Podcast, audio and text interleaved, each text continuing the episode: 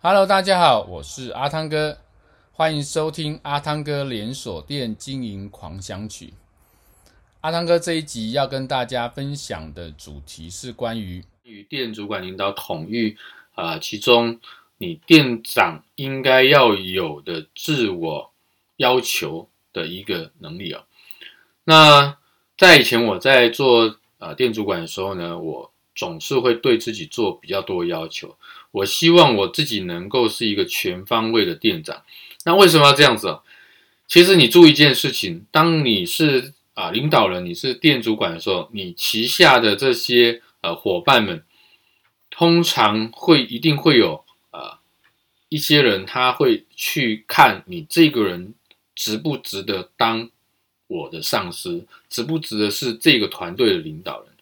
那如果你今天在整个这个本职学呢，啊，没有办法让人家信服的时候啊，那么他有可能什么？他有可能对你就会产生很多质疑，以至于到后来你整个团队哦的一个呃运作状况，跟你要去要求他们执行状况，都会产生很多问题。所以呢，在这个过程里面，我都很要求我自己。第一个是我希望呃我在这个店务里面啊，尽可能是最强的。那么在陈列跟这个啊布置里面是最强的。那么在整个营运管理跟绩效考是最强的。所以当时我很要求我自己，因此呢，我在每一次的这个店长会议，我们都会有这个呃绩效考核的这个排行榜，我几乎都是在前面的几名啊。那这个部分是要求自己能做到这一块。那当然，另外一块就是你今天既然是店长。你也要在你的销售服务、销售商品的专业上面要能够是最强的。所以，我除了现场的这个销售技巧来不断的强化自己以外，我也会去买一些专业的书籍哦，来去啊、呃、阅读。然后呢，不懂的我就问一些专业人员。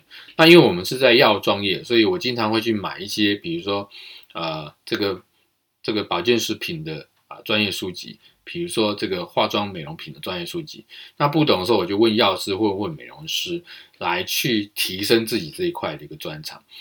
那这个部分都是你在身为一个啊、呃、领导者，身为一个店主管应该要有的一个自我管理跟自我学习的能力，让你的职员、让你的员工能够信任你，能够啊、甚至啊、仰慕你、崇拜你。那这样子你在整个团队领导上面呢，就会啊、很好的去啊、把整个团队带领起来。这是这一集跟大家分享的主题，欢迎您继续收听下一个主题，拜拜。